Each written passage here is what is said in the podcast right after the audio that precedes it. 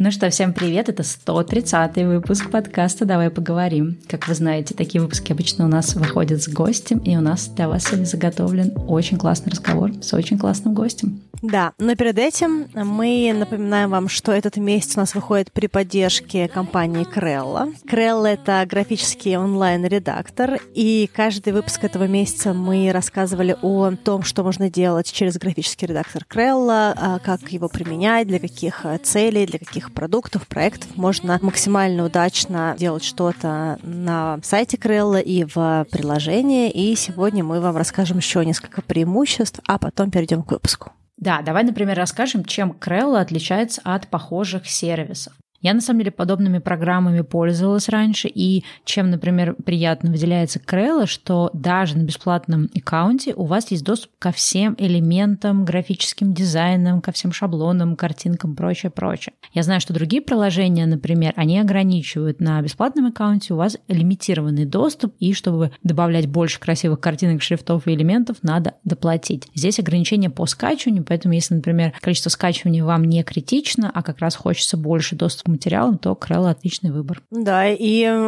шаблонов на самом деле действительно много, то есть больше 30 тысяч статических анимированных картинок, больше, чем 650 тысяч каких-то премиальных изображений, которые также можно использовать, больше 30 тысяч видеоклипов в формате Full HD и анимации. Да? То есть с точки зрения того, что можно использовать для своих э, продуктов, для своих э, резюме или каких-то видео или чего-то, что вы делаете в блогинге, да, если вы создаете какие-то сторис в Инстаграме, то есть что бы вы ни хотели сделать графического, у вас есть огромный репертуар, да, огромное количество статичных и динамичных картинок и видео для того, чтобы сделать то, что вы задумали. Да, ну, в общем, обилие всяких разных полезных инструментов там большое, там даже есть всякие такие штуки полезные, как GIF-конвертер, то есть создать можно свою гифку, конвертер изображений и много всякого разное другое. То есть причем не только картинки, да, как ты сказала, еще можно работать с видео рядом. Это тоже довольно-таки важно, потому что сейчас всякие тиктоки и прочие разные другие штуки популярны. Ну и эм, приятно то, что цена ниже, чем у похожих других сервисов. Ну а также для слушателей нашего подкаста есть промокод код. Вы про него, наверное, уже знаете, но мы еще расскажем. Вы по нему можете попробовать расширенный доступ по тарифу Крелlo Pro по промокоду «Поговорим 11» или просто пройдя по ссылке в описании, вы можете протестировать этот тариф бесплатно целых 30 дней. Да, ну что, пользуйтесь ссылкой в описании. Всем желаем красивых дизайнов и давай переходить к выпуску. Спасибо Крелло за то, что поддержал наш подкаст в этом месяце. Сегодня у нас очень э, интересный гость, гость, которого лично я очень ждала, и я прочитала несколько его книг, и мне кажется, что для вас, для слушателей нашего подкаста, это просто идеальнейший гость, который только можно представить в нашем подкасте, и очень много советов, которые э, он дает в своих книгах, мы ими пользуемся, и периодически э, какие-то вещи вдохновляют нас на то, чтобы делать интересные темы для вас. Да, мне кажется, мы так или иначе нашего гостя уже упоминали в предыдущих выпусках, когда мы говорили про деловой этикет и деловую переписку. Я тоже в свое время была под большим впечатлением от книги «Пиши, сокращай», так что мы рады приветствовать этого гостя в нашем выпуске и поговорить про то, как говорить и писать грамотные профессиональные тексты. И также в жизни какие советы могут нам помочь для того, чтобы говорить более ясно. Да, ну что, как вы уже, наверное, поняли, у нас в гостях сегодня Максим Ильях. Максим — редактор и автор бестселлеров «Пиши, сокращай», «Новые правила деловой переписки». Мы про эту книгу говорили отдельно в одном из наших выпусков, и даже для вас э, эту книжку разыгрывали. И э, также новые книжки «Ясно-понятно». Также у Максима есть очень популярная и очень хорошо сделанная рассылка, рассылка от главреда, и многие люди, которые находятся в журналистской тусовке, или блогеры, или те люди, для которых важно писать хорошие тексты и развивать э, свой навык написания текстов, они тоже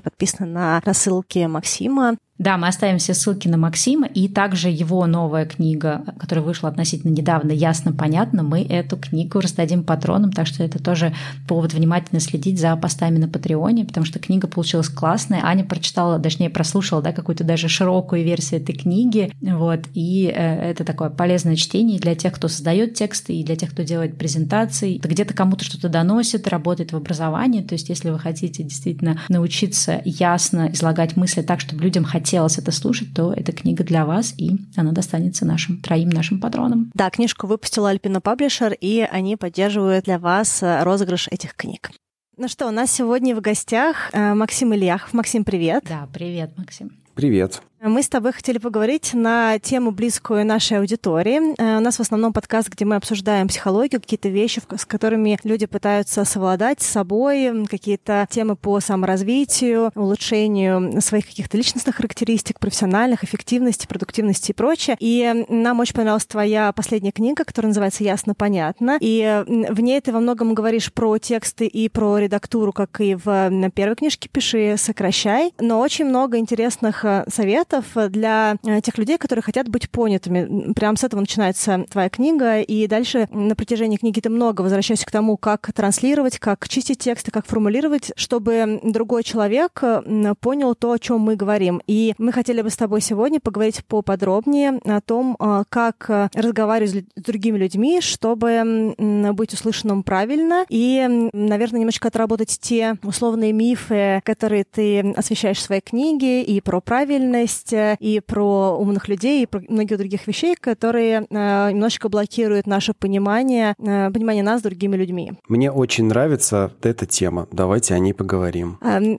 я хотела бы начать с того, чтобы ты, может быть, немножечко подробнее рассказал о том, почему, в принципе, есть сейчас такая проблема. Ведь вроде как кажется, что, ну, будь собой, да, вот это вот такая частая избитая история, что, ну, будь собой, и тебя поймут, и к тебе будут тянуться, не выдумывая никаких сложных вавилонских башен. Но есть же какие-то э, в этой мысли неточности, правильно, для того, чтобы нас поняли, мы не всегда просто можем быть собой. Ну, во-первых, конечно же, совет «будь собой», он же в первую очередь означает что? Он означает не создавай из себя ничего, чем ты не являешься. Постарайся не пытаться казаться больше, чем ты есть, круче, чем ты есть, там, умнее и так далее. И в этом смысле, конечно же, фраза «будь собой» очень правильная. То есть, типа, если брать уровень тысяча метров ниже э, уровня океана, то мы сейчас уже как бы вышли из воды. То есть, э, конечно же, это совет очень правильный. Но есть, наверное, такая проблема в коммуникации. Будучи каждый собой, благодаря тому, что мы каждый живем от своего первого лица, у нас у каждого есть определенная картина мира, которая сложилась из того, как мы взаимодействуем с миром, с кем мы общаемся, во что мы верим, какие каналы мы смотрим, на что мы подписаны, что нам интересно. Вот весь наш, вся наша жизнь формирует нам некий слепок мира. И эти слепки часто не совпадают.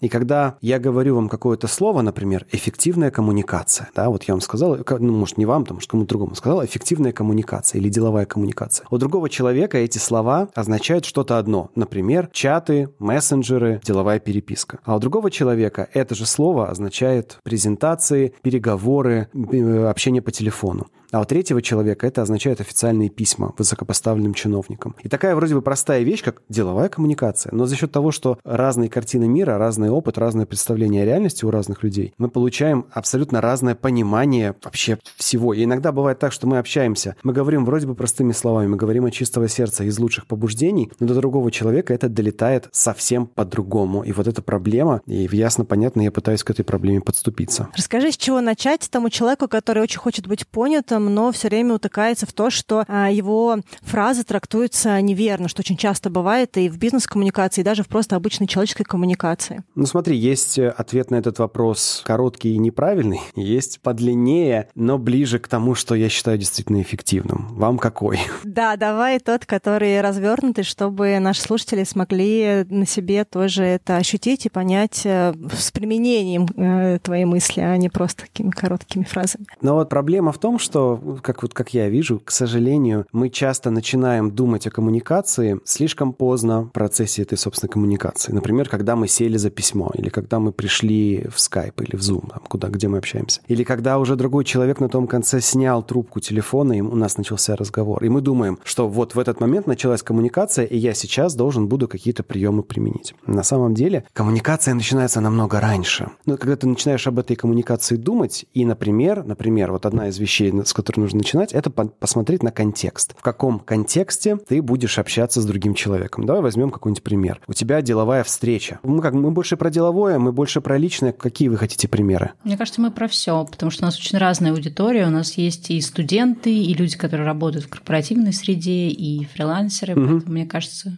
можно широко брать. Давайте возьмем вот что-то, что, наверное, с чем каждый, наверное, встречался, свидание. И ты, например, студент, и у тебя есть 3000 э, рублей. Это все, все твои деньги на неделю. Ты студент или студентка, и ты приглашаешь парня или девушку на свидание. В общем, вы встречаетесь на свидании. И вот вопрос, куда вы на это свидание пойдете? Ну, казалось бы, ну, такая простая вещь, которая к коммуникации не имеет отношения. Ты человек, она или он человек, вы люди, вы, ваши темы разговора вроде бы не должны меняться. Ваши, там, ваши тела такие же, ваше все такое же. Но в зависимости от того, куда вы пошли, в дорогой ресторан или в, недоро... или в тандыр, например, вы пошли в кино, в каком месте происходит ваше общение, уже это влияет на контекст, правильно? Потому что если, например, ну вот представим, да, я позвал девушку в дорогой-дорогой ресторан, вот он мне не по карману, он ей не по карману, и мы вот просто от факта того, что мы оказались в месте, которое нам не по карману обоим, мы оба уже испытываем некий дискомфорт. Это часть контекста. И этот контекст будет влиять дальше на всю нашу дальнейшую, на все наше дальнейшее общение. Девушка, если она тревожная, может думать, он меня повел в очень дорогой ресторан, это явно ему не по карману. Он что, он ожидает от меня секс или что, или как, а, или нет? Если я, ну, вот, что, вот у нее в голове вот все по дороге. Он сидит, думает, она заказала салат, она поняла, что я бедный или что, вот у него в голове это. И это влияет на их общение, влияет на их, на контекст. Вот это контекст, да? Или какие деловая коммуникация без любви, без секса, без всего. Но, э, допустим, менеджер приходит к э, исполнителю, там, к дизайнеру или к редактору и говорит, дружище, срочная задача, вот сейчас пятница вечер, но мне очень важно, чтобы ты до понедельника сделал там презентацию. Пожалуйста, успей. Он, да, хорошо, героически сделывает презентацию, в понедельник она готова. А потом она неделю лежит, и никто ее не трогает. Это моя боль, это моя боль. Это то, Во. почему я в корпорации все время челленджила все дедлайны, потому что я говорила, а почему во вторник? Если даже общая рассылка была до пятницы, почему я сейчас должна это делать угу. в 11 вечера? Сегодня я знаю, что вы это даже не откроете. Во, вот, круто. Видишь, ты сразу, э, сразу стала задавать правильные вопросы. А теперь представь, наш дизайнер там или редактор не стал задавать вопросы, он это сделал, а потом менеджер приходит через 2-3 недели и говорит, дружище, у меня к тебе снова срочная задача. И что у нас в контексте в этот момент происходит? Редактор там или дизайнер или исполнитель, он думает, так, ты мерзавец, в прошлый раз, он думает, так, ах ты мразь, в прошлый раз я тебе сделал вовремя, и ты ко мне теперь пришел и снова просишь что-то сделать, а я ж помню, что ты тогда,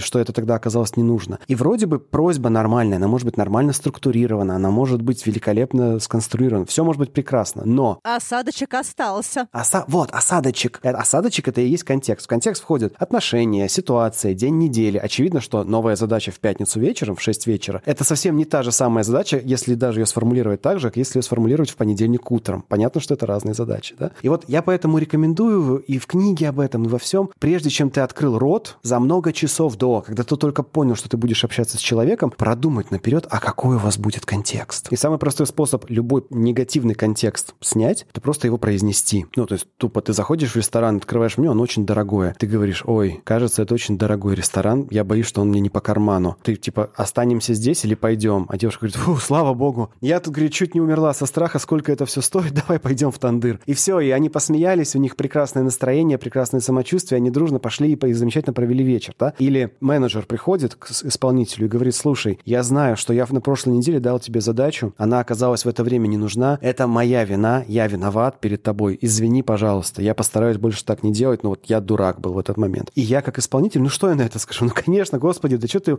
убиваешься, какая разница, я все равно это хотел сделать, конечно же, что у тебя теперь ко мне есть? То есть просто проговорить негативный контекст — это уже огромный шаг на пути к улучшению качества коммуникации. Однако, чтобы это сделать, нужно об этом контексте подумать. И для этого нужно развивать вот эти вот волшебные слова, такие как эмоциональный интеллект, внимание к собеседнику. Чуть-чуть, какие еще у нас слова есть? Ну, soft skills, наверное, хорошее слово сюда. Вот если ты этим занимаешься, у тебя гораздо больше шансов на это обратить внимание, об этом поговорить и повысить качество своей коммуникации, результативность коммуникации. Слушай, а расскажи, а как в работе, например, с текстами, неважно, будь это текст а заказная статья, или, может быть, кто-то готовит какую-то презентацию или какой-то отчет для работы, как с точки зрения состояния текстов использовать тоже этот самый контекст? А там, смотри, очень важная часть – это кто моя аудитория, какие у нее потребности. Мы в редактуре называем это полезным действием текста. Мы анализируем, кому мы пишем статью, кто ее будет читать, почему, на какой, стать, на какой платформе это будет опубликовано. Ну, грубо говоря, статья про Путина на «Медузе» и статья статья про Путина на Russia Today, даже описывающая одни и те же факты. Это два разных контекста. И там одни и те же факты нужно описывать по-разному, с разными акцентами, с разной эмоциональной интонационной окраской. И ты анализируешь, где твоя статья будет, чего люди ожидают от этой темы от тебя. Хочешь ли ты эти ожидания подкрепить, или наоборот, ты хочешь их как-то взорвать. И то, и другое может быть. Но это нужно делать осознанно. И для этого нужно подумать, кому я пишу, зачем, с какой целью для них, что они, почему они захотят прочитать, и что я хочу сам сделать. К сожалению, часто люди этого не делают, потому что, ну вот у них мышление такое, надо написать статью,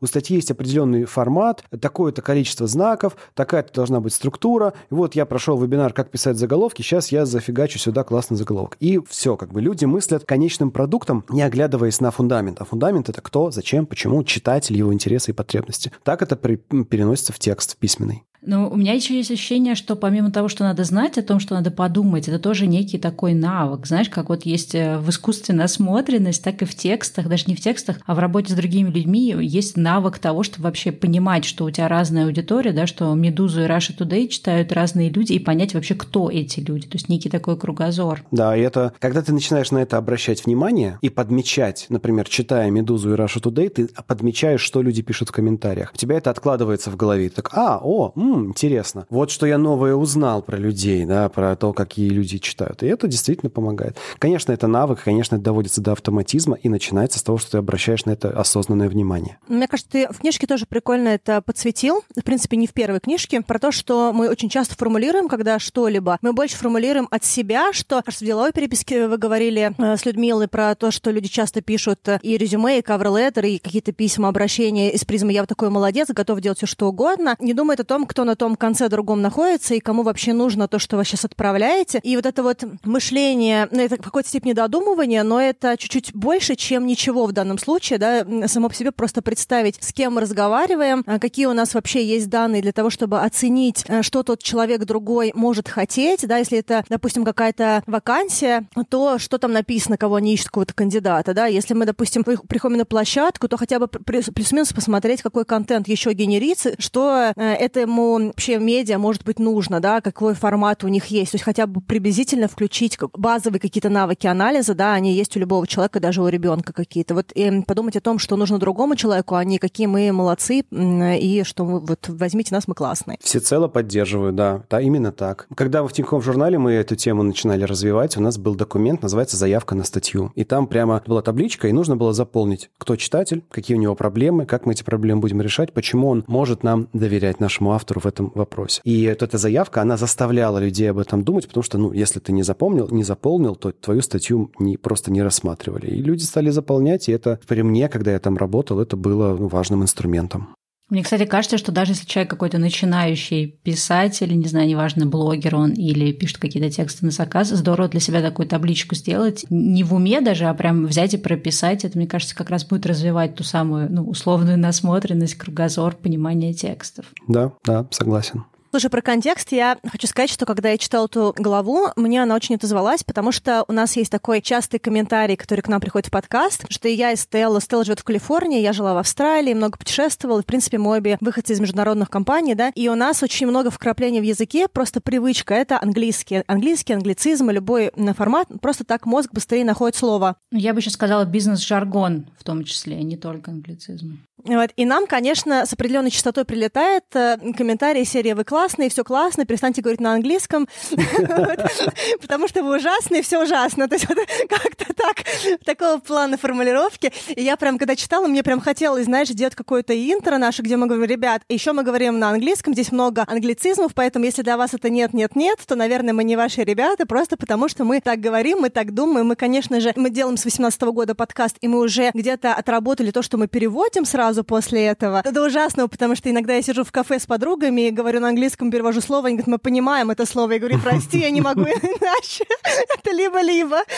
Для подкаста мне важнее. Вот. Но вот эта вот история про контекст, про то, чтобы поднимать на свет то, что все и так думают, и то, что другим людям э, дискомфортно, мне кажется, это просто шикарная э, лазейка, шикарный совет для всех людей, которые чувствуют себя некомфортно, тревожно. Я часто себя чувствую тревожно, поэтому для меня это супер вообще хороший инструмент. Просто осветить то, что я и так чувствую, и то, что, скорее всего, мне кажется, в моем додуманном мире чувствует другой человек. И довольно часто ты здесь угадаешь, потому что то, что ты чувствуешь, это же не просто так, оно же откуда-то берется на основании какого-то какой-то реальности, и это правильно, это, мне кажется, замечательная идея предупреждать людей, что здесь будет вот так, это очень хорошо. Я, кстати, по поводу того, что вы оба подняли на тему Rush Today и Медузы, хочу сказать также про еще одну вещь, которая меня очень зацепила вот в последней книжке «Ясно, понятно». Мне кажется, что глава называется «Карта мира» или как-то так. Картина мира, да картина мира, да. И это э, то, что очень часто тяжело дается, особенно э, людям принципиальным, э, осознавание того, что нет объективной реальности, да, потому да. что даже помню, что когда-то в свои какие-то early 20 да, когда мы были там совсем молодые, там наши э, лет 20, э, э, такие еще студенты, э, была вот эта история про то, что, но это же правда, а? угу. вот, и вот эта история про то, что это правда, поэтому вот так вот, и что нет вот этой объективной правды, что меня прям очень отозвалось, как ты вот это все собрал, про то, сколько в мире живет людей, что каждую секунду, каждую каждого из них происходит какая-то жизнь. У кого-то есть какая-то своя реальность, у, какие-то, у кого-то хороший день, у кого-то плохой день, у кого-то какие-то переживания, у кого-то кто-то умер, кто-то родился, какой-то праздник. И невозможно собрать вот эти состояния всех людей в какое-то единство, да, что все равно так или иначе никакой объективной реальности нет, что любая э, реальность, она, ну, условно говоря, подсвечивается и фабрикуется, если, да, если удобно, да, то есть так или иначе она собирается из каких-то элементов. И вот э, мне кажется, что очень э, здорово тоже вот эту часть подсветить. Может быть, ты тогда расскажешь более подробно про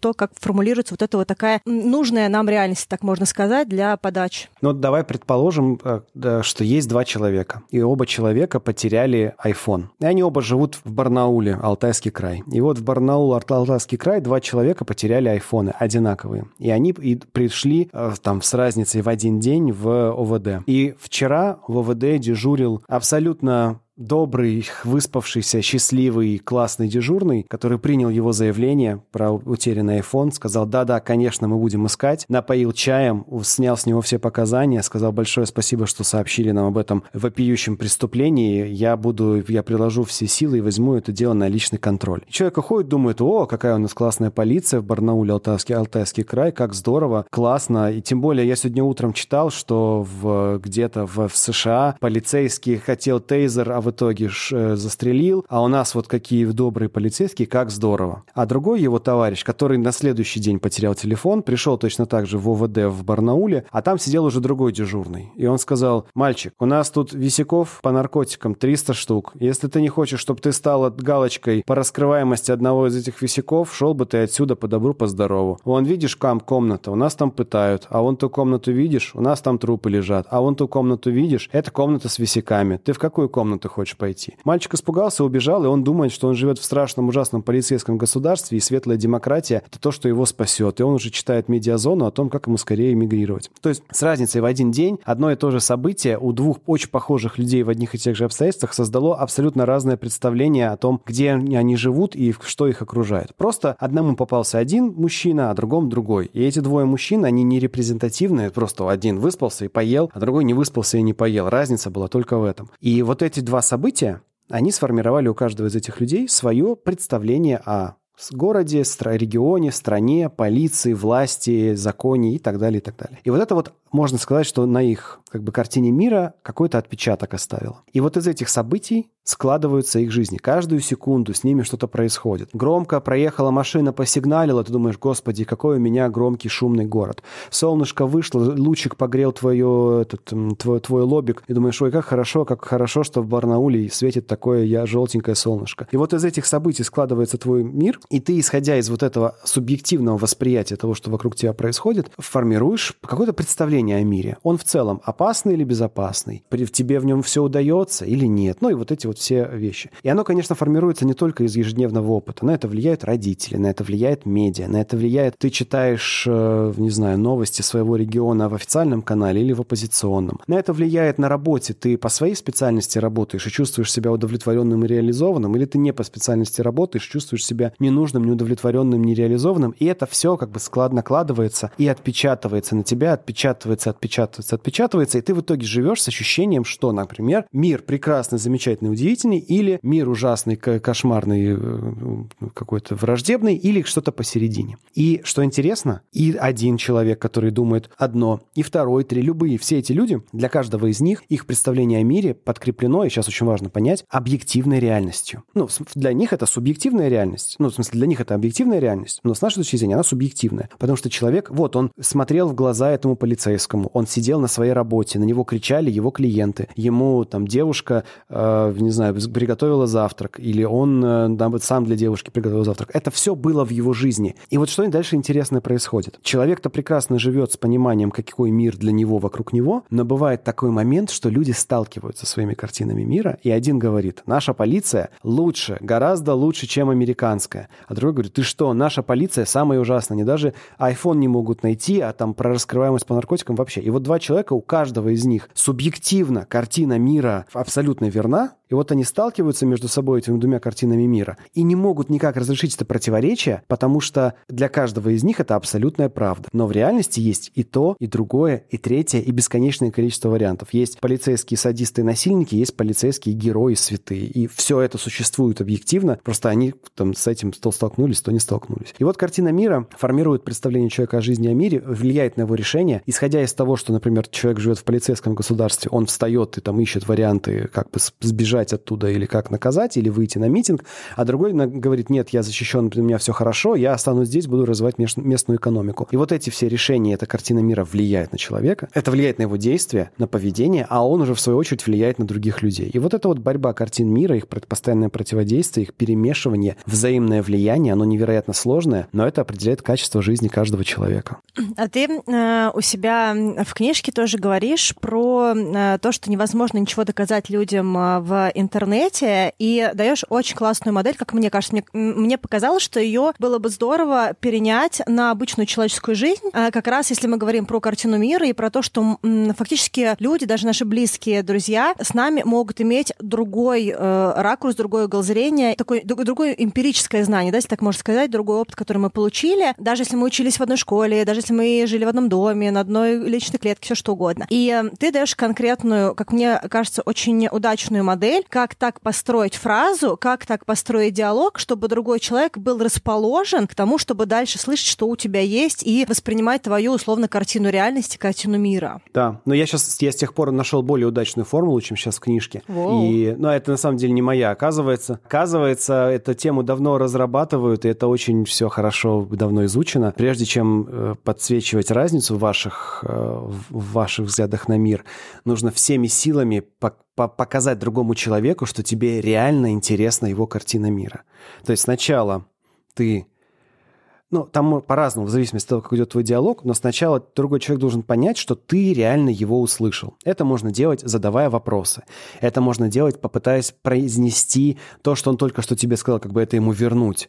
Ну, то есть там человек сказал, вот, там полиция, да, да, это ему возвращаешь. Да, похоже, что тебя очень расстраивает ситуация с полицией, да, и ты столкнулся с полицейским, который вот так себя вел. Он говорит, да, да, да. То есть наша задача получить от человека «да», которое бы означало, что он, ты сказал то, с чем он согласен. И как только мы получили вот это первое «да», дальше человеку гораздо сложнее с тобой спорить, потому что он когда он-то с тобой уже согласен. По-моему, Джордан Питерсон, да, об этом у нас сейчас гла- главный человек. Я могу сейчас ошибаться. Давайте я, чтобы показаться умным, сойти за умного человека, я сразу скажу, что это, да, это Джордан Питерсон. Это это тот канадец, стал которого ты не любишь, да? Угу. Я не знаю, он, он канадец. Я понял, что он психолог да, правого канадец. толка. Так я понял.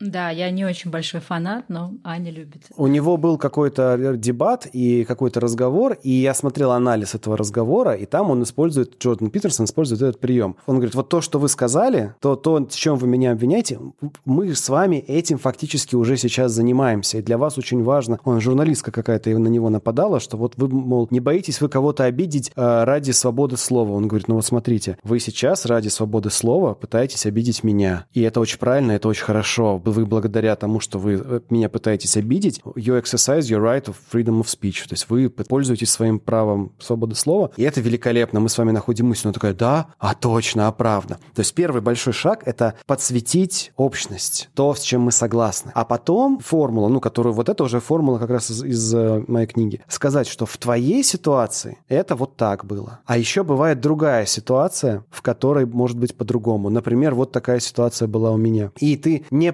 противоречия той картине мира, которая уже существует, ты подсвечиваешь, что может быть нечто другое. И человек, у него в этот момент расширяется немного его картина мира, захватывая часть того, что видел ты. И это дает больше шансов, вот это вот изначальное согласие дает больше шансов к тому, чтобы объединить ваши картины мира, и чтобы вы были заодно. Ну да, у нас, кстати, с Аней на эту тему есть формула, потому что у нас есть много вопросов, по которым мы не согласны, но поскольку мы дружим и вместе работаем, у нас есть такой принцип let's agree to disagree. Давай договоримся, что у нас разная точка зрения. То есть нам не обязательно биться в кровь по этому вопросу, но при этом у нас бывает часто с ней какие-то разговоры, когда мы выслушиваем друг друга подолгу, и дальше все равно расходимся каждый со своим мнением. Но это тоже определенный, мне кажется, навык, который идет с эмоциональным интеллектом и с эмпатией, ну вообще каким-то, не знаю, ресурсом на эмпатию, потому что очень часто сложно да, принять то, что у другого человека другая точка зрения, ты не сможешь его переубедить, как бы ты яростно не рассказывал свою. Вам, наверное, ну я уверен, что вы об этом говорили, просто я, может быть, не в контексте. Мне кажется, здесь важно прицепить мысль, что это же часть как несозависимости. Ну, в общем, такой психологический эффект, когда человек определяет свою хорошесть для себя в своем перформансе, то есть в том, как он действует. Грубо говоря, почему люди так бывает яростно хотят доказать, что они правы? Потому что если они не правы, они, они в своих глазах плохие. Вот я могу сейчас дурь, дурь сказать с точки зрения психологии, но мне казалось, что это связано что-то там с созависимостью или с недолюбленностью, не знаю. В общем, идея в том, что человеку нужно постепенно учиться отделять себя от э,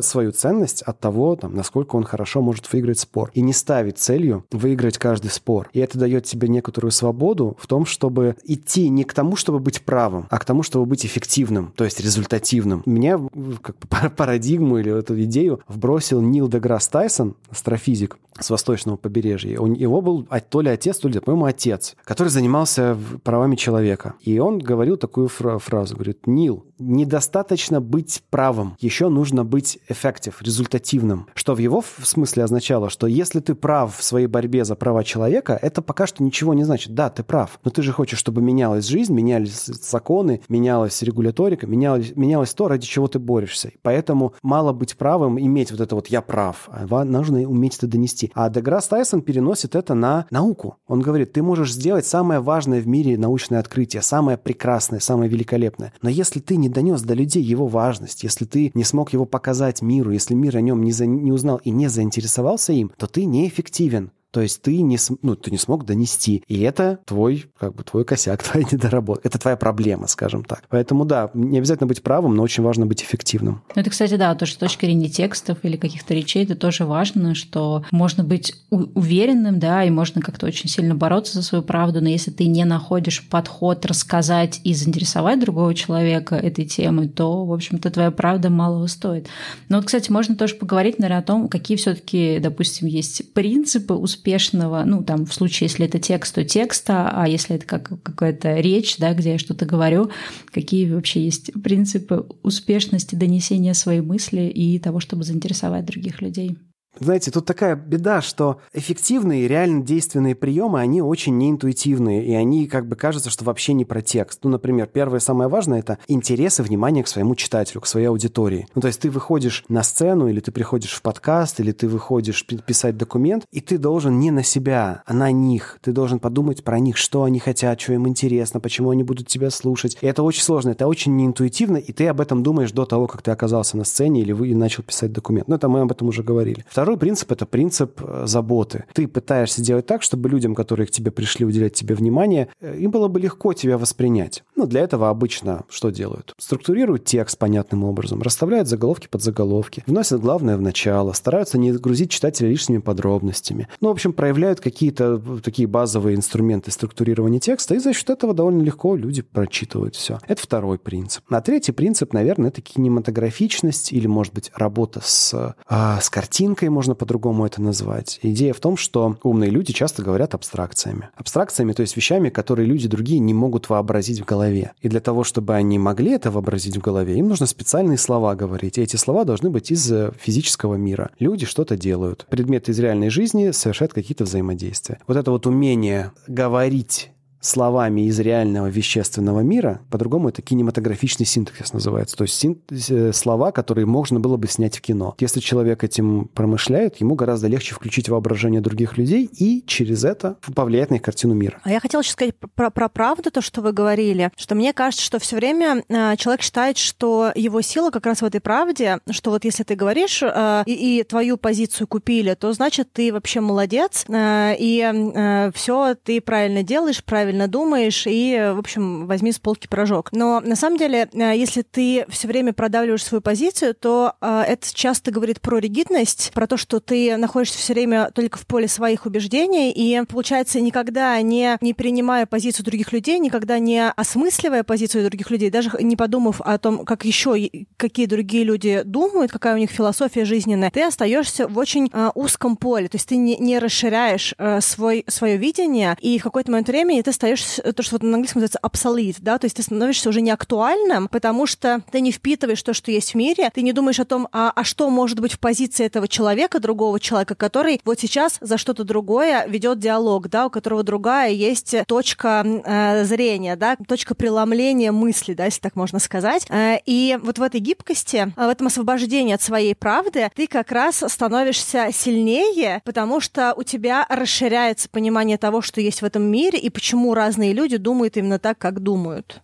Абсолютно поддерживаю. Я могу здесь прокомментировать, наверное, вот первую часть. Там, мне кажется, люди путают силу в правде и силу в правоте. Потому что, ну вот это же из, из, из брата, да, или из брата 2, сила в... Да, но вот там же имеется в виду, что сила в правде, что сила не во лжи, что ты сильнее, ты можешь, ты можешь быть более результативным, и ты можешь лучше себя чувствовать, когда ты не предаешь себя через ложь, через манипуляции, через факты, через предательство предательство себя. И человеку уже, в принципе, даже физиологически трудно врать, особенно близким людям. И действительно, конечно же, с этой точки зрения в правде сила есть. Но одно дело быть правым в смысле не врать, рассказывать то, что ты действительно чувствуешь. И это, ну, как ехать на автомобиле, у которой не в данный момент не поднят стояночный тормоз, то есть ручник. Ну, то есть на машине с ручником ехать можно, но довольно трудно. И вот в этом смысле правда, она действительно дает тебе сил. Но дальше начинается вот эта самая упертая правота, когда тебе важно не только говорить, не, жить, как говорится, не по лжи, а еще и всем доказывать, что ты прав, или, по крайней мере, не принимать чужие позиции. Это вот то, что ты, Ань, говоришь как раз про опасность остаться за бортом. И, ну, наверное, к сожалению, все люди рано или поздно станут вот этим самым абсолит, да, то есть в какой-то момент мы все утрачиваем какую-то вот гибкость и способность подстраиваться и понимать других людей, и мы, наверное, со временем, с возрастом все утрачиваем часть эмпатии, ну, или просто нам становится неинтересно с этими людишками, как стало неинтересно Льву Толстому, как, стало, как станет неинтересно любому из Будды и так далее. Но это как бы вопросы глубокой старости, когда мы уже будем в Ясной Поляне все там в своих поместьях гулять с лошадьми. С неясным рассудком в Ясной Поляне. Примерно так, да, абсолютно. Именно, именно так. Это дело далекого будущего. Но пока ты молод и трудоспособен, отказываться от чужих точек зрения просто потому, что это, как вот, простите за англицизм, челленджит твой образ мышления, но это такое, как бы ты на секунду сейчас получишь получаешь дофаминовый взрыв, что ты оказался прав, но ты закрыл себе вот эту целую какую-то область, которая могла бы работать, которую ты отказываешься. Многие люди так делают, и на наше счастье в какой-то момент часть этих людей понимают, а, я ограничиваю свои возможности, пожалуй, мне пора исправиться. Это же не приговор, это же не диагноз. Человек, это, это скорее состояние духа, что я сегодня отказываюсь от того, чтобы узнавать что-то новое и принимать чужую позицию. И ты это состояние легко переключаешь, меняешь и довольно быстро адаптируешься мало людей, которые упираются до конца жизни. Нет, должно быть все только так. Ну, или нет, такие люди, конечно, есть, но мы о них ничего не знаем. Да. Я хотела, кстати, немножко сменить угол темы.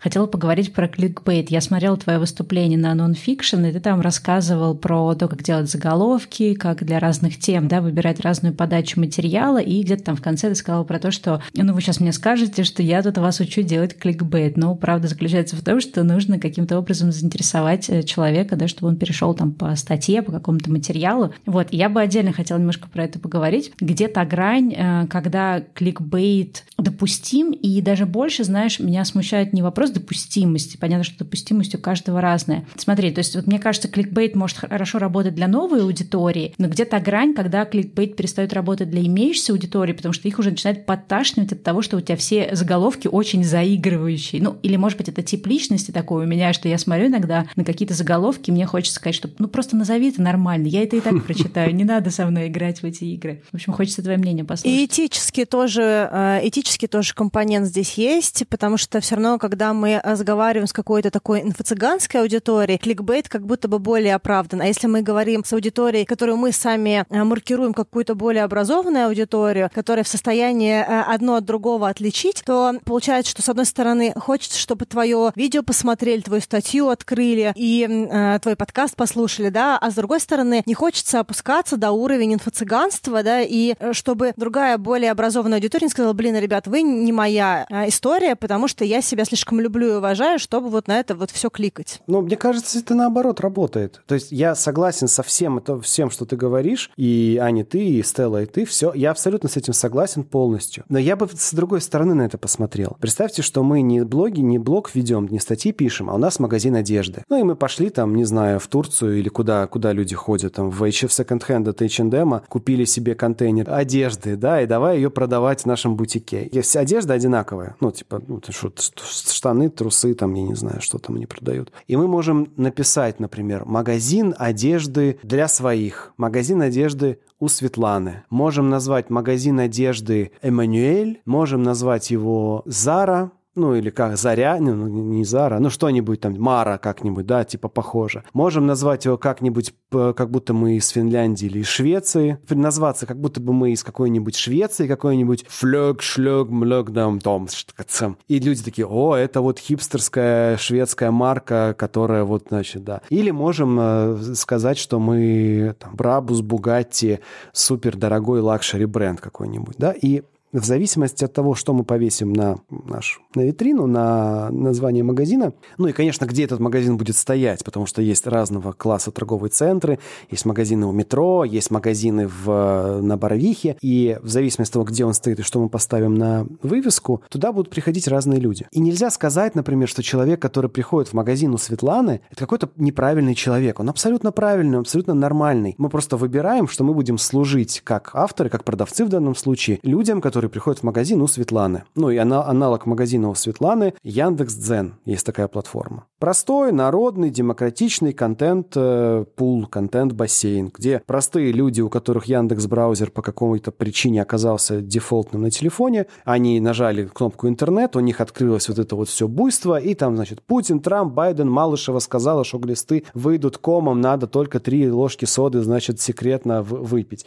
И это нормально. Ну, то есть это наши родители, это наши бывшие одноклассники это читают. Но при этом понятно, что если вы дернете из Red Espresso бара из Москвы... А вы застали Red Espresso бар в Москве? Да. Да, да, я вижу. Я так, я так и понял, да. Вот если ты дернешь из Red Espresso бара в Москве... Э, кто не знает, друзья, в, как, на, на самом начале бума стартапов в Москве было одно место на Большой Грузинской, где сидели, сидела, сидела самая модная стартаперская тусовка. Там сидели просто... Это было первые годы, когда в Москве люди сидели с ноутбуками в кафе, и был Red Espresso бар, куда можно было прийти и модно с ноутбуком посидеть. Там все читали VC.ru, обменивались контактами, привлекали инвестиции, и мы там с моим другом Славиком просиживали последние деньги студенческой нашей степухи. Слушай, я застала еще, я сейчас не помню, как называлось, по-моему, называлось то ли «Бешеная собака», то что-то еще. Это был первый интернет-кафе на Охотном ряду. О. И когда только появился интернет, это был какой-то год а-ля 2000 э, все туда ходили, и на Охотном ряду э, сидели, потому что дома был типа dial-up, да, вот это вот э, зюксель, зиксель там и прочее. Угу. Вот, а ты такой приходил э, и сидел в этом, э, в этой там бешеной собаке, по-моему, бешеная собака. Ну, в общем, короче, какая-то собака, если вы знаете, напишите нам. Ну вот, если ты возьмешь человека из Red Espresso бара, модненького, очень свеженького, который подписан на VC.ru, имеет там платиновый статус комментатора, то он никогда в Яндекс.Дзен не зайдет. Ну, в смысле, он тогда не было Яндекс.Дзен, но если бы был, он бы там не сидел. Он бы сидел вот в своей тусовке. И вот этот товарищ, он тоже, он ничем не хуже. Он сейчас занимается криптой, скорее всего, и молодец. То есть это все, как бы это разные люди. Нельзя сказать, что вот э, желтый заголовок или кликбейтный заголовок это хорошо а, или плохо. Это инструменты для разных людей. Нельзя сказать, что одни люди хорошие, а другие плохие. Ты просто выбираешь, кому из этих людей служить, кто из этих людей тебе, например, в коммерческом смысле интереснее, кому ты хочешь продавать рекламу, кому ты хочешь продавать свои продукты, или ты хочешь просто как можно больше трафика, чтобы продавать им рекламу из Гугла, например. И в зависимости от этого ты подстраиваешь инструменты. И кликбейт — это скорее инструмент такого простого человеческого, ну, массы. Магазин у Светланы. Это нормально, это хорошо. Вот человек смотрит э, Дом-2, человек смотрит Первый канал, человек читает кликбейтные заголовки. Это окей. Я правильно понимаю, что э, если, допустим, у нас более sophisticated, да, более продвинутая аудитория, то это муветон э, делать какой-то супер кликбейтовый, допустим, заголовок или что-то еще? Ну, скорее всего, они увидят этот заголовок и интуитивно почувствуют, что это не их место, не их друзья, не их издание, как бы это не про них. И вот это, ну, как вот проходит человек мимо магазина у Светланы и не заходит в него. Он, у него даже в мысли в голове нет. Может, там те же прекрасные тряпочки, что и в H&M, просто и, может быть, даже дешевле, и, может быть, даже и лучше. Но он этого не знает, потому что он просто никогда не зайдет в этот магазин. В этом, как бы, здесь вся драма момента. Но вот есть вопрос, есть ли грани кликбейта? Ну, ну, она как бы не грань, это градиент. Ты можешь все более и более кликбейтно делать или все менее. Ну, где-то оно, начи... оно начинается тогда, когда ты чувствуешь, что заголовок заставляет тебя что-то чувствовать. Makes you feel funny. То есть он тебе... Ты чувствуешь эмоцию от этого заголовка. Это вот типа первые признаки того, что пошел кликбейт. Потому что эмоциональное решение, необдуманное, не, не продуманное, оно как раз вот тебя ведет в сторону кликбейта и клика, собственно. Кстати, хотела поговорить немножечко про свою и не свою аудиторию, потому что меня зацепила такая мысль, когда мы, допустим, собираемся в какой-то очень тропной группе, да, очень э, группе похожих людей, то мы всегда такие молодцы, да, вот мы друг другу пасуем, да, ты молодец, а ты молодец, и как мы классно все мыслим. И у тебя был такой пассаж в книге по поводу того, что, мне кажется, что ты говорил про каких-то девочек, которые пишут в инстаграмные тексты и делают из этого курс. По-моему, какой такой был момент. Была история про то, что э, если мы как-то очень цинично, едко или как-то еще проходимся по не нашей группе, да, то есть по,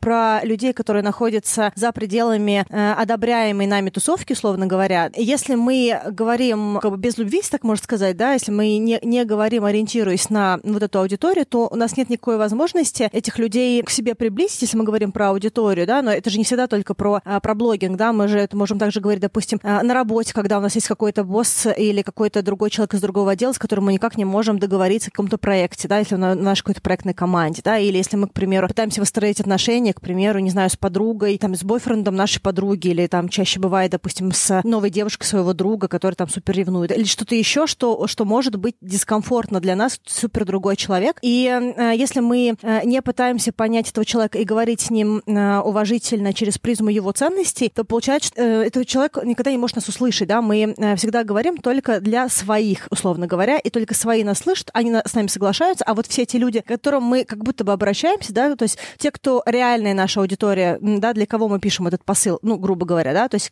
кого мы пытаемся поменять, если так можно сказать, да, чье сознание мы пытаемся скорректировать или показать, что есть другая реальность, что мы, э, разговаривая в рамках наших ценностей, не можем достучаться до этой аудитории, и что нужно преломить э, наши ценности для того, чтобы эти люди тоже э, могли э, с нами сконтактировать. Да, я, можно немного как бы под, э, подразбить вот это высказывание на несколько смысловых слоев. И давай уберем из этого высказывания слова «невозможно», «никогда», «всегда» и «все». Там скорее так. Если мы входим вообще в контакт с другой группой людей, антагонизируя ее, ну то есть типа против, мы всего лишь снижаем свои шансы быть услышанным. Но при том, что они и так не были невысоки изначально, потому что... Увеличиваем сопротивление, если так можно было бы сказать. Да, мы, с одной стороны, увеличиваем их сопротивление, и, благ... и вследствие этого снижаем свои шансы на то, чтобы быть услышанным. Но эти шансы не, не ноль, скорее, скорее всего. То есть кто-то, может быть, подумает, кому-то, может быть, наши слова залетят, и это создает первое, как бы такое смысловое искажение. То есть э, иногда там мы все-таки результативны. Иногда мы написали какую-то сердитую статью, и кто-то сказал, да, вот я тебя прочитал и понял, что я был неправ. И вот этот один человек из тысячи, который тебя услышал, создает тебе впечатление, что ты оказался прав в итоге. И подка- подпитывает твое вот это ощущение, что да, надо дальше продолжать мочить этих козлов, уродов, и я буду постепенно их переманивать таким образом на свою сторону. Этот антагонизм, он даже иногда дает результаты. Просто ты не можешь понять, что этот результат на самом деле был гораздо меньше, хуже, чем ты мог себе изначально представить. То есть первый уровень мы снижаем способность свою влиять на этих людей. Второй уровень — это какой мы хотим получить результат. Ведь часто во время коммуникации люди сами того не понимая, они хотят просто показать себе и окружающим, что они правы. И тогда результативность их коммуникации измеряется их внутренним ощущением. Я чувствую себя молодцом. И если они не хотели поменять других людей, а просто ощутить себя на, на коне, все отлично. Они молодцы, они свою задачу выполнили. Просто задачи бывают разные. Но то, и если у тебя задача повлиять на других людей, то заходить антагонизируя их, но ну, это просто неэффективно. И финальный слой этого высказывания, как завоевать любого человека, привлечь его. Нужно дать ему понять, что ты на его стороне, ты с ним, ты к нему внимателен, он тебе интересен. Ну, короче, проявить к другому человеку интерес. Это то, что очень редко происходит у нас сейчас. Это то, что очень многие, в том числе люди, которые должны были бы профессионально этим заниматься, это я про, феминизм сейчас говорю, например, или про любой другой social justice активизм. А вместо того, чтобы антагонизировать тех людей, с которыми, на которых ты хочешь влиять, этим людям было бы гораздо полезнее создать им incentives, то есть повод с ними быть заодно. А для этого нужно проявить внимание, интерес к другому человеку. И тогда у этих людей автоматически появляется повод послушать тебя и обратить на тебя внимание. Да, знаешь, такая фраза есть на английском «interesting people are interested». Да, то есть интересный да. человек — это тот, который нами интересуется, да, и это такая вот другая немножечко реальность с точки зрения того, как посмотреть на то, чтобы мы были кому-то интересны, увлекательны, и люди хотели с нами коммуницировать, вне зависимости от того, это бизнес, дружба, там что-то еще. Здесь можно я вот немножко внесу такую, не знаю, бомбу брошу? Часто эту фразу воспринимают как э, манипуляцию, что тебе нужно изображать заинтересованность в другом человеке, чтобы как можно скорее вставить слово о себе. Но глубина этой фразы в том, что ты, ты не должен изображать заинтересованность. Ты реально должен хотеть понять, какая проблема у другого человека. Ты реально должен проник... Тогда ты будешь результативным, как ты захочешь понять, что с другим человеком происходит. И он тебе расскажет, и он будет заинтересован в том, что ты ему скажешь в ответ. Да, мы немножечко это тоже поднимали, когда мы делали выпуск по ненасильственному общению и по книжке Маршала Розенберга, потому что у него есть так история про, про то, как взаимодействовать, и вторая была книжка Карен Прайер «Не рычите на собаку», «Don't shoot the dog», где она э, говорит о том, что э, позитивное подкрепление выглядит как то, что, допустим, вот у нее там был пример, когда женщине, есть женщина, которая каждый раз, когда ей звонят подруги, она очень искренне, очень глубоко вникает в их проблемы, она все время задает вопросы, подключается эмоционально, эмпатично. И удивительно то, что это та женщина, которой все хотят звонить, вне зависимости от того, у кого сколько дел, она тот человек, которому позвонит в первую очередь, потому что само по себе коммуникация с ней, ну, она создала вот это позитивное подкрепление, проявление желания с ней взаимодействовать за счет ее искренности, э, искренней заинтересованности в, в тех людях, которые с ней взаимодействуют. Да, да. Так и есть. Поддерживаю всецело. Слушайте, у меня есть такой еще момент, который я очень хочу обсудить. А, Максим, ты касался это в книге, но я бы вот хотела тоже твое мнение услышать. Если мы говорим про лидеров мнения, есть такое убеждение, и, в принципе, оно есть и в бизнесе, что всегда нужно быть супер уверенным, нужно транслировать эту вот э, несгибаемую уверенность и свою экспертность, и когда ты формулируешь, у тебя должна быть мега ассертивная фраза, чтобы никто не подкопался. Вот эм, у меня есть какая-то такая вот эмоциональная эмоциональная реакция, да, вот то, что называю, сказал makes you feel funny, да, вот э, это то, что я э, чувствую какую-то вот фигню, да, вот особенно для меня это попахивает айтишниками начала нулевых. Это вот часто бывает в тусовке, допустим, какого-нибудь project менеджмента, когда чувак ведет какой-то свой телеграм-канал, и вот он на свои там 50, 100, там 200 тысяч человек, он вещает э, о том, что эти люди то-то, то-то, они сами себя, и там очень просто вот э, каждая фраза, она настолько категорична, что фактически бьет в глаза. И угу. э, вот лично, э, лично для меня лучше бы человек создал во всем этом поле хотя бы намек э, на сомнение э, и оставил воздух для того, чтобы быть неправым. Я не знаю, э, как, что у тебя сильно больше опыта с точки зрения э, того, чтобы делать и тексты, которые другие люди воспринимают, продающие тексты, люди, где люди могут сконтактировать, вообще любой контент. И вот мой вопрос, как ты считаешь, э, вот это вот такая вот э, гиперболизированная уверенность, вообще где-то грань, когда ты позволяешь в своих э, фразах, текстах, в личном общении, в общении с друзьями, в бизнес-общении, во всем э, поле коммуникации, то, что ты не экспертен, то, что ты не уверен до конца, или ты просто вот находишься в этой такой вот таком ледоколе уверенности, и вот на этом ледоколе въезжаешь в любую коммуникацию, где бы ты ни находился. То есть где вот этот вот момент, что ты думаешь вообще? Смотри, э, здесь это очень глубокая тема, которая начинается с, задания, с такого вопроса. А каков наш контекст общения? Потому что если мы возьмем ведущего нашего телеграм-канала, вообще телеграм-каналы, любые медиа, имеют огромную, огромный компонент своего полезного действия – развлечение. Но не в классическом смысле, типа, сходил на фильм по книге Стивена Кинга, да, или там сходил на стендап. Нет. Развлечение в смысле переживания каких-либо эмоций. Какая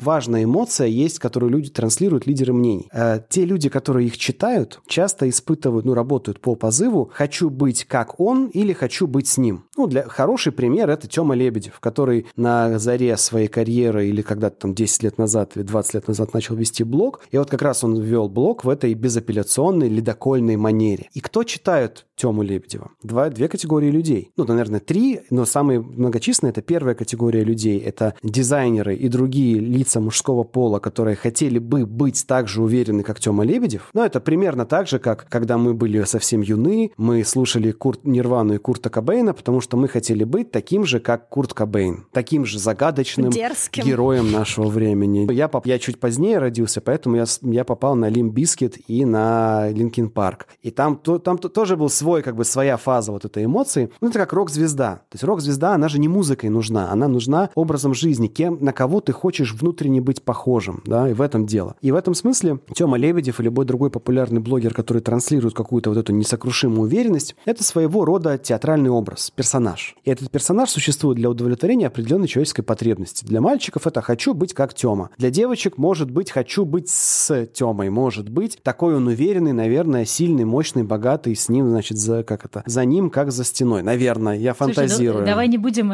да, не будем развивать гендерные Только те девочки, которые так чувствуют, могут так чувствовать и читать. Ну, короче, из всех девочек есть такая группа, она есть, вот мы ее определяем так. Есть какая-то еще другая группа. Но, короче, все люди, которые читают Тему, удовлетворяют... Я просто читала Тему в молодости, поэтому я точно не читала его с точки зрения секс-символа женского. Нет, абсолютно нет. Э, мне ну, кажется, мне... когда Тёма, когда Тёма выходит на, на улицу, просто цветы вянут, мне кажется, просто. Ну, я, кстати, не согласна с этим, но, в общем, не суть. Я, э, я, например, читала, потому что мне как раз нравилась его ассертивность, его такое... Ну, ты знаешь, э, вот то, что ты сказала про то, что, да, его читают мальчики, которые хотят больше уверенности, я просто бы это расширила до того, что его читают люди, которые просто хотят больше уверенности. Люди, да. Согласен. Но я как мальчик вижу с этой оптики, да, угу, понимаю. Когда у человека, да, нет вот этой ассертивности, он э, где-то может, э, ну, если человек совпадает с тобой в каком-то интеллектуальном плане, в плане каких-то жизненных интересов, ты можешь на него смотреть как на да? какого-то авторитета. Когда потом, конечно, у меня появилась больше уверенности, мне стало сложно читать, потому что когда всех обкладывают э, одним местом, ну, немножко от этого устаешь, опять же. Тёма умен, но ядовит.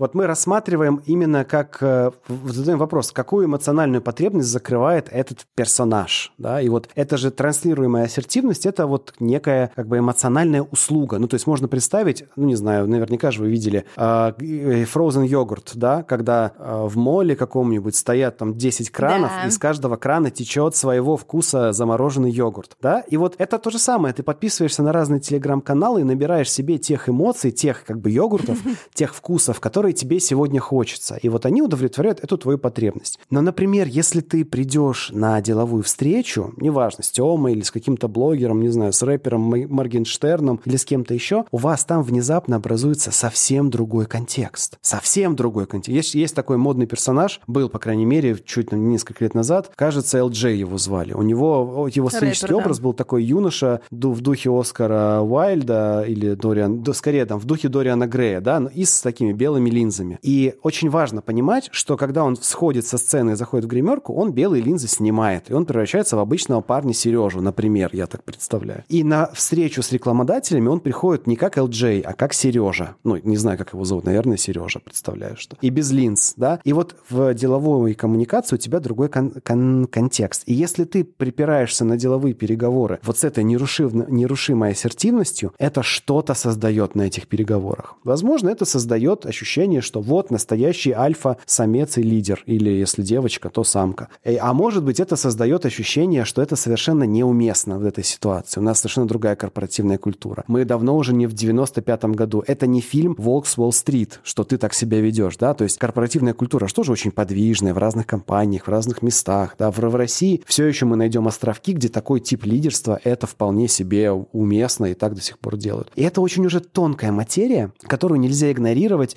и говорить говорить, вот ассертивность нужна. Наоборот, если ты ассертивен и мощен, и как это, unapologetic, то есть ты ни перед кем не извиняешься в публичной коммуникации, это вот типа такой флейвор, такой вкус замороженного йогурта. Но есть другой и третий. Есть Федор Овчинников, есть, э, есть Вафин, Юрий Вафин, есть какой-нибудь матершинник типа Сережи Шнурова, а есть типа же Сережи Шнурова какой-нибудь интеллигентный интеллектуал. И эти все люди одновременно существуют, это вот эти параллельные экраны, и ты к ним подключаешься и получаешь... Тот же Сережа Шнуров на Первом канале, да?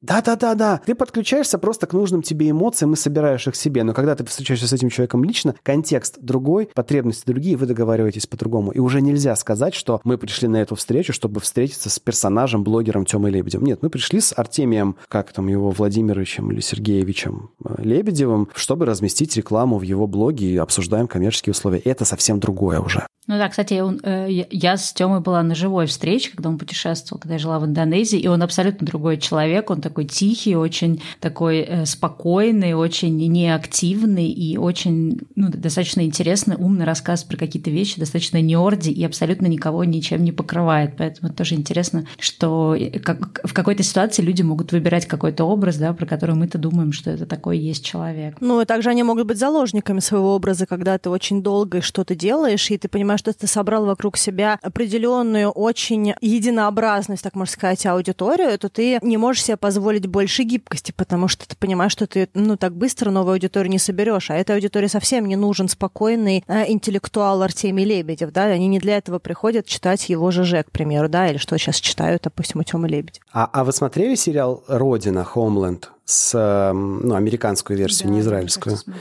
Это не, а, Аня, ты смотрела? Нет. Там был такой персонаж в седьмом сезоне, а, оппозиционный блогер, который из подполья пытался свергнуть э, там кровавый режим американского президента. Там они избрали какого-то нового президента, и он, значит, против нее, значит, вещал. И у него была проблема, его объявили в розыск, и он скрывался там по американской глубинке, чтобы его ФБРовцы не нашли. Но он вот такой был прям вот э, такой, э, такой огненный, такой борец ну вот как вот эти вот параноидальные. Как в третьем сезоне Твин Пикс Пикса был ты Джакоби, доктор. Помните, такой был дядька? Блин, Когда он блогером заделался, нет? Третий сезон. Нет? Не важно. Короче, он такой весь огненный, пассионарный, такой тра-та-та-та-та, все, вот в каждое его слово это речевка, когда он в эфире. И вот его приютила какая-то семья, пока он был в бегах. И он у них в подвале вел вещание, а потом они, как, ну, потом вещание заканчивается, он выходит на улицу, и он понимает, что люди, которые вокруг него, они продолжают видеть в нем вот этого борца за революцию, за справедливость. Он не может расслабиться. И они, например, дают ему пострелять из пистолета, из револьвера. И я вот наблюдаю сцену, и он выдавливает из себя эту речь. Нам же дали в, в руки оружие не для того, чтобы мы охотились на уток. Это против тирании. И он вот, типа, люди обычные стоят, но он, понимая свою публику, он вынужден продолжать свой вот этот вот speech, freedom, free,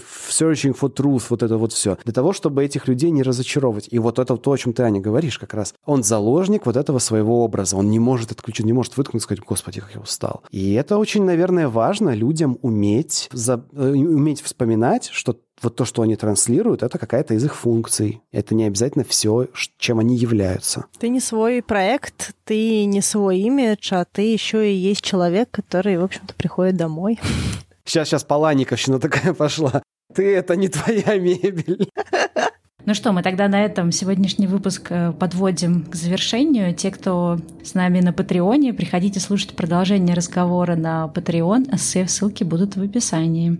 Да, надеюсь, что вы узнали больше про то, как э, разговаривать с другими людьми, как э, так общаться, чтобы вас э, понимали. Какие-то интересные мысли вам сейчас, может быть, дополнительно пришли в голову, триггернули какие-то свои истории. Поэтому, если что-то вам отзывается, пожалуйста, пишите нам в комментариях, в Телеграм-бот, у себя в соцсетях, в Инстаграме. Можете отмечать нас, отмечать Максима. И, Максим, мы тебе супер благодарны. Очень рада, что ты к нам пришел в подкаст. Мне показалось, что это очень был живой, очень интересный выпуск, и в нем очень много ценного контента, который, я надеюсь, нашим слушателям тоже очень понравится. Спасибо, мне очень понравилось. Ребята, те, кто сейчас у нас дослушивают, у нас еще 20 минут будем записывать дополнительные вопросы для Патреона, поэтому, если хотите дополнительный контент, не пожалейте. Сколько там, баксов 20 у вас, 30, 50? Сколько? Сколько Нет, стоит? Не так много. Нет? Ну, в общем, идите Стартовый в Patreon, у нас сейчас будет классный дополнительный ребят. контент. Вообще от двух долларов можно получить доступ к эксклюзивным материалам. Давайте, приходите туда, мы сейчас вам еще что-нибудь порассказываем. Да. Пока. Пока. Спасибо. Пока.